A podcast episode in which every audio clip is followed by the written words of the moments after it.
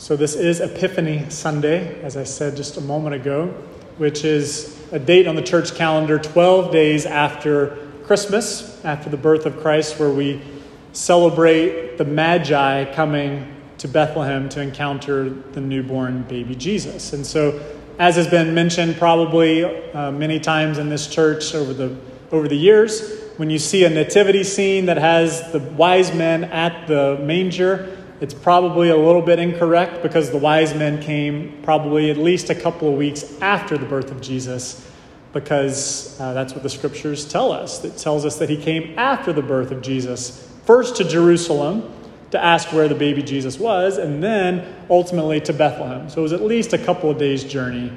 Um, but we usually combine it in the nativity scene just to kind of encapsulate the whole story together. But that's why we're doing that, uh, this celebration today. January 6th is the 12 days after Christmas, and so this is the Sunday where we commemorate that together. To open up this morning, I want to ask a couple of questions and give you a couple of illustrations. Number one, what's the best $30 investment you've ever made?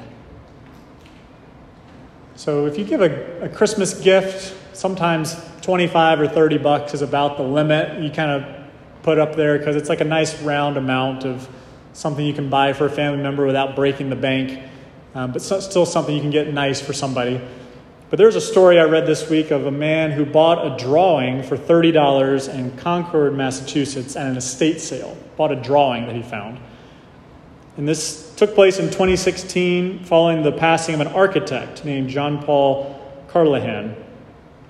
And apparently, this man had inherited this drawing from his grandfather, who bought it in Paris in 1919. Um, and apparently, he never hung it up in his house because he didn't think it was a big deal. Uh, and he thought maybe it wasn't worth very much. But when he died, he had this estate sale, and this man stopped by and bought this drawing. And long story short, it turns out that this is a Albrecht Dürer drawing of the Madonna and Child called The Virgin and Child with a Flower on a Grassy Bank. And an art collector uh, was brought into the discussion after this man bought the drawing, and this painting is now estimated to be worth $50 million. A $30 investment that turned out to be worth at least $50 million. It's currently being showcased in museums around the world. Illustration number two. I saw a headline this week in the news that says, quote, bank accidentally deposits $176 million into people's accounts on Christmas Day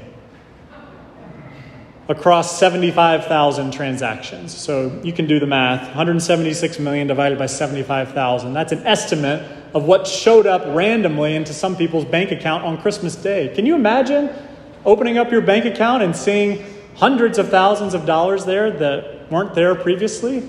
It's a miracle. It's a Christmas miracle.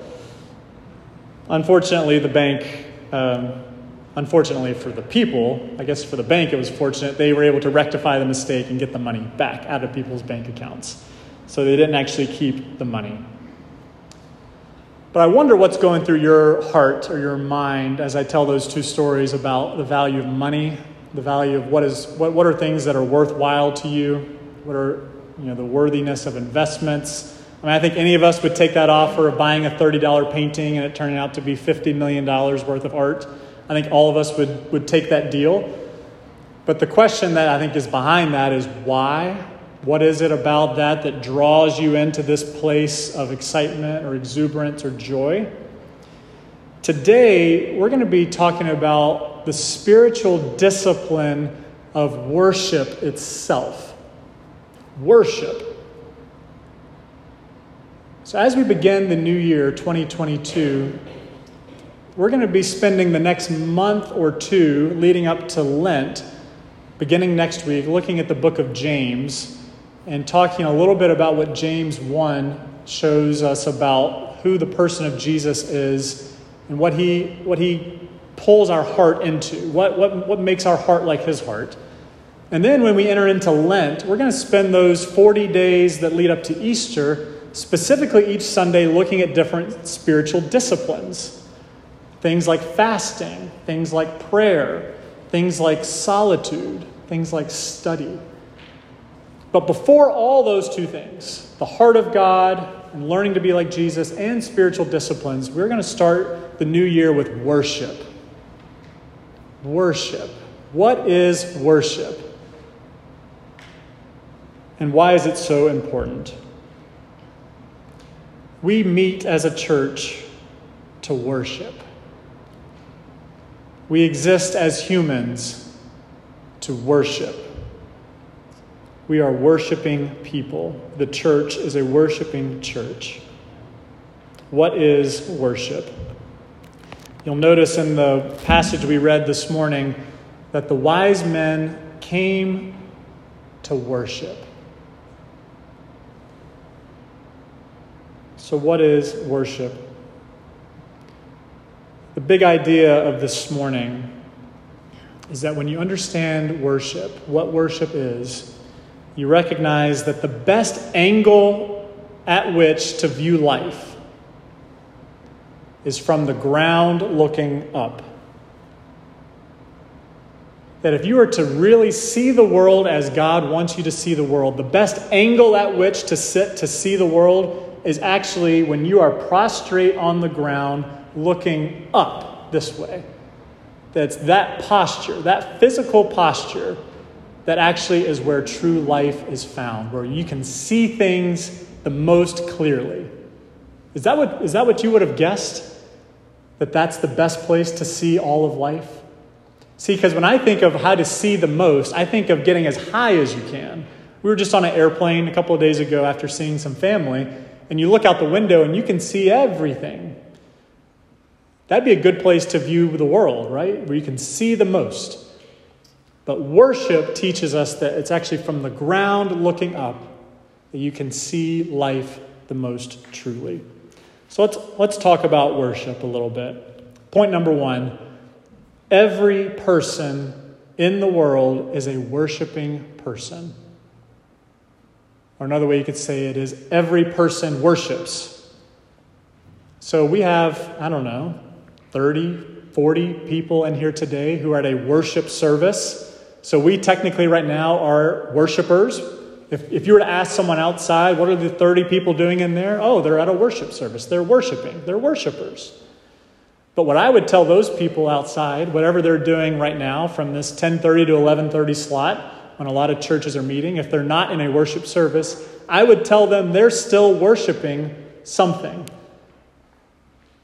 Because every person is a worshiping person. It's just a matter of what do you worship? As the first two illustrations tell us, a lot of people worship money. That's an easy one because we think that if we have money, then a lot of our problems will be solved. a lot of problems will be solved. But money is what a lot of people worship. Some people worship the idea of a connected family or a unified family because there's so many broken families in our world, unfortunately. A lot of people worship their work or their career or their worthwhileness with what they do from nine to five on a, on a given day. They put all their, all their worth into what am I producing in the world? What am I making of myself? Am I, am I wasting my time or am I actually doing something that is meaningful? Have I found my purpose in life? A lot of people worship that. Other ways to ask the question are what mountains are you, are you trying to climb in life? Or, to use the metaphor of this scripture, what star are you trying to follow? What do you exist for? Now let's just let's change the angle for a second because maybe I'm pressing too much on you right now. Let's think about your neighbors. What do you know about your neighbors? When you look at your neighbors, what do what does it look like they live for? What makes them happy? What are they trying to accomplish? You can learn a lot by looking at your neighbor your, your literal neighbor's life. Maybe they spend a lot of time cutting their grass and making their outside of their house look really nice.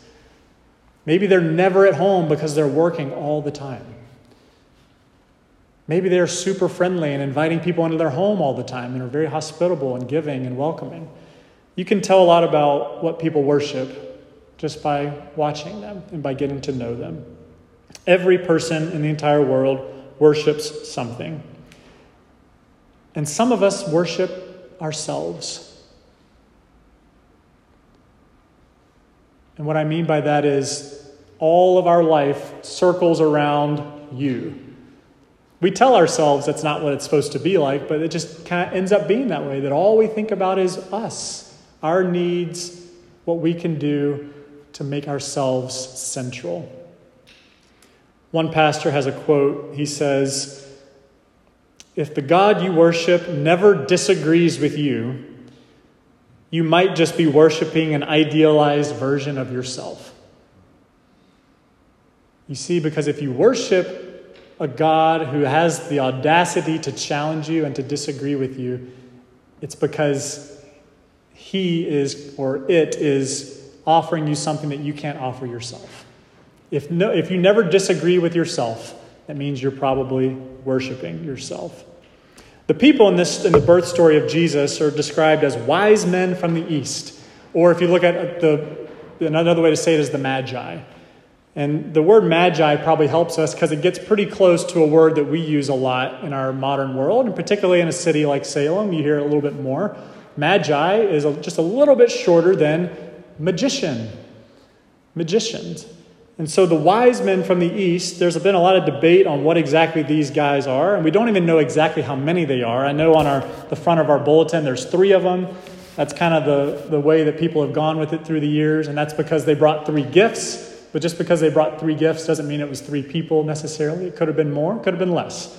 All we know is that there were wise men from the east who were magi. Most likely they came from Persia, which was also Babylon. And they were probably wise, uh, they were probably priests who were experts in astrology, studying the stars, and interpretation of dreams, and probably other occult arts. And they probably practiced magic of some sense. In the modern world, you could call them pagans in some way. And yet they go from their land in the far east, in Persia, east of Jerusalem, and they come to the west to Jerusalem, to the center of Israel, because they saw a star that said, A king is going to be born. So, why did they come? They came to Jerusalem because they thought that's where the king would be, because that's where Herod, the king Herod, was. So they thought maybe Herod's having another, another son. Maybe a new king is coming.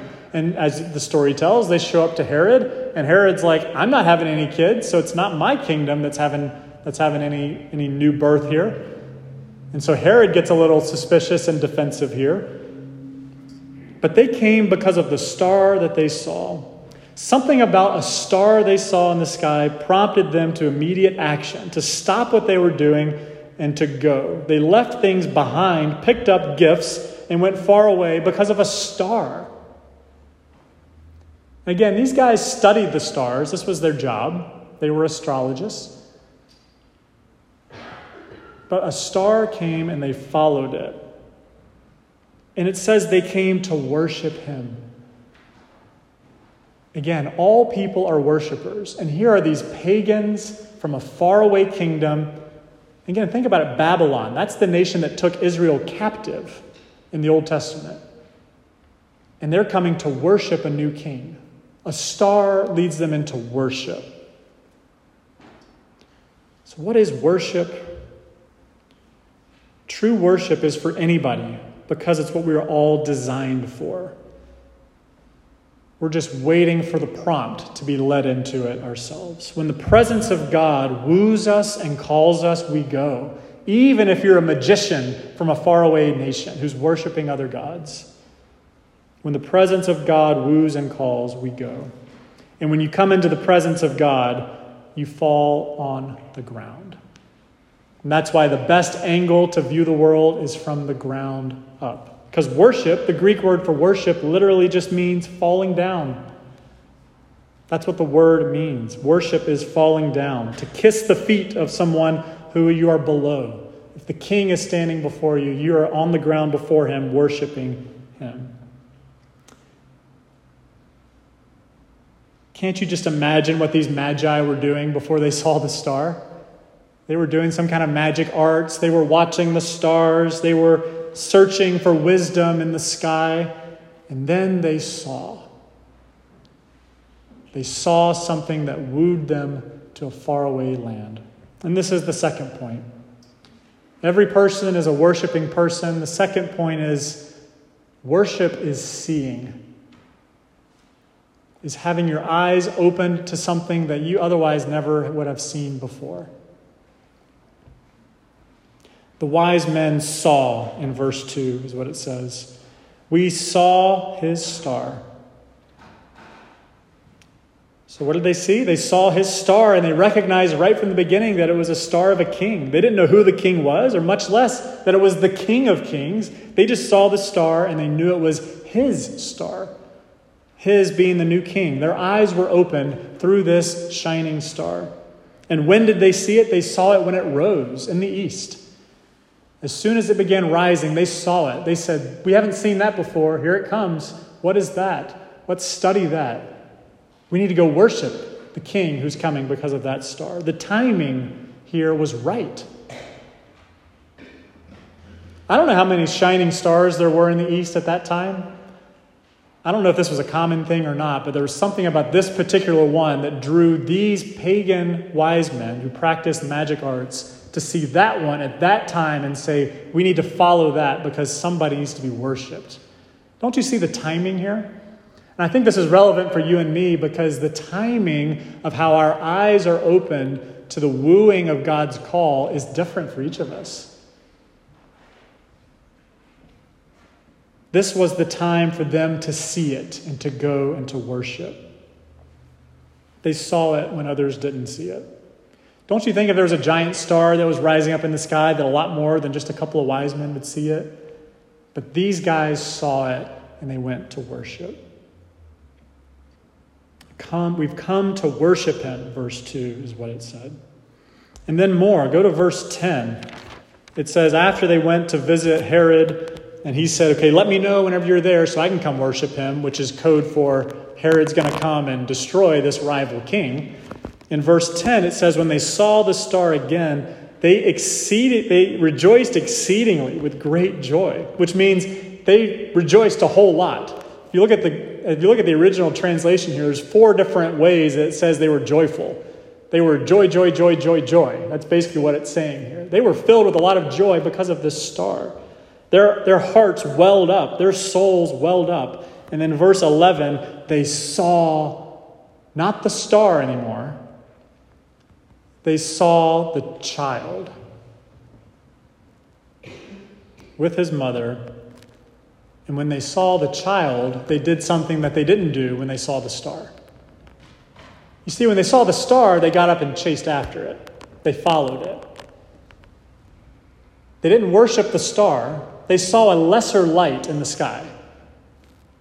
And then the lesser light led them to the true light, the light of the world that we talked about on Christmas Eve. And when they saw the true light, they didn't follow him at that moment, they fell down and worshiped him. They worshiped an infant baby. Jesus was the object of worship all along. So you see, worship itself, what you and I are doing in this service right now, through singing, through prayer, through listening to the Word of God, worship is actually seeing the presence of God through spiritual eyes. You see, worship is not seeing the star in the sky or seeing the Virgin Mother or seeing King Herod or seeing your favorite worship song on the bulletin this morning or seeing the beautiful stained glass window, or seeing your community when you're here. Worship is seeing the living God spiritually. Worship is about seeing the Son of God in his glory, the fulfillment of all the longings of mankind throughout the ages. It's about seeing the hope of the world. It's about seeing the rest that is provided for your soul, seeing the promised one from the scriptures, seeing the sacrifice for your sins in your heart, seeing the righteousness of God in flesh in the person of Christ.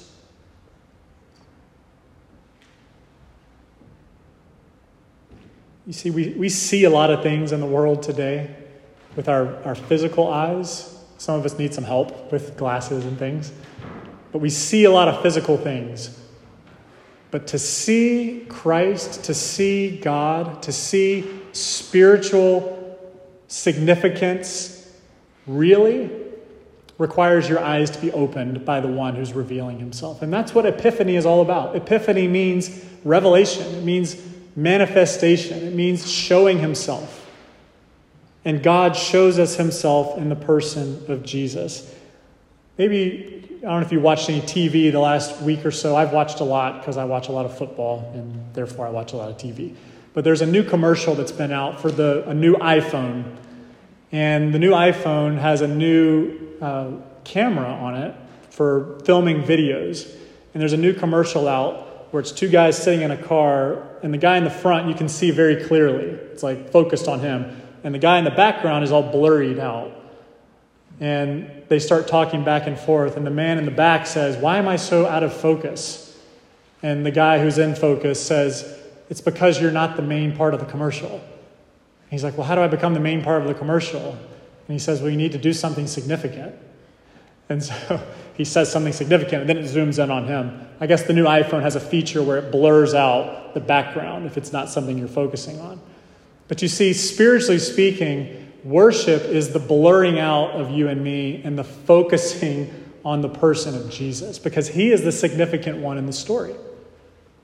And so, worship happens when you humble yourself, acknowledge your need, recognize your sin, take a leap of faith onto the one who is significant, ask him to catch you when you make that jump, and then fall before him because you recognize that he is the one who is able to be leaned on and able to save. He will exalt you. The book of Hebrews says that we are to look to Jesus, fixing our eyes on Jesus, the founder and perfecter of our faith. I keep saying this week after week, but you know, one of the great promises of the Bible is that God says, if you earnestly seek me with all your heart, I will be found by you.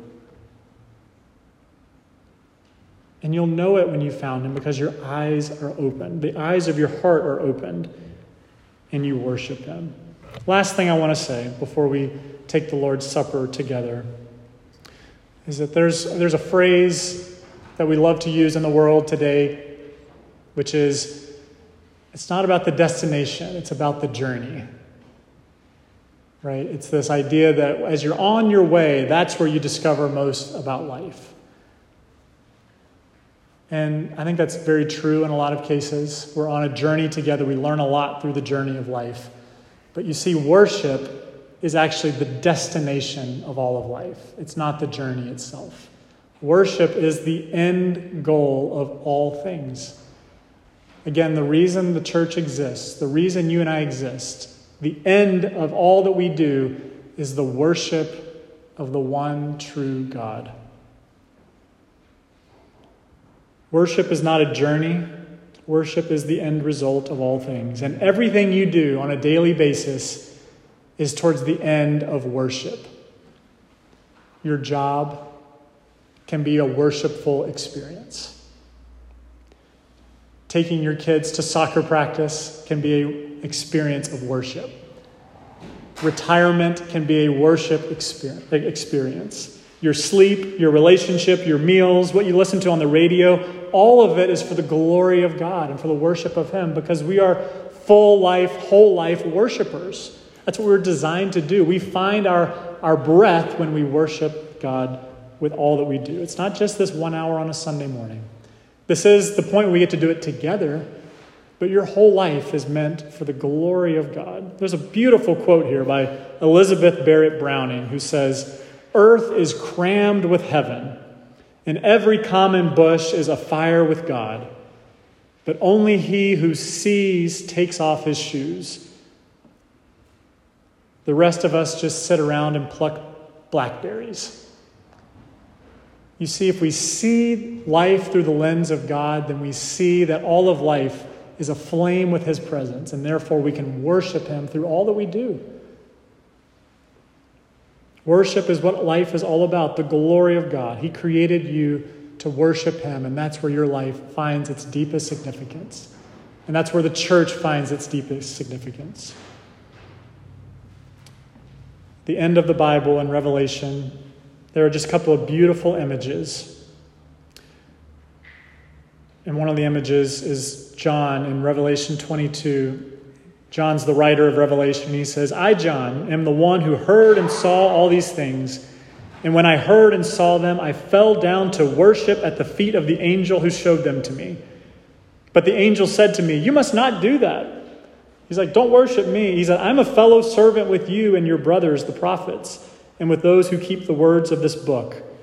And then he says, Worship God. Worship God. That's one of the last things that the Bible says. The other image in Revelation is an image of every creature on, on, on heaven and on earth falling down before the Lamb and worshiping God together. You see, it says in the scriptures, every knee will bow and every tongue will confess that Jesus is Lord. That is the destiny of life, the worship of God. And we get to participate in that in the current day. There's a pastor's biography that I read this week. His name is Eugene Peterson. And one of the central parts of his life was he said, The number one thing a pastor can do every week is stand up at the pulpit and say, Let us worship God.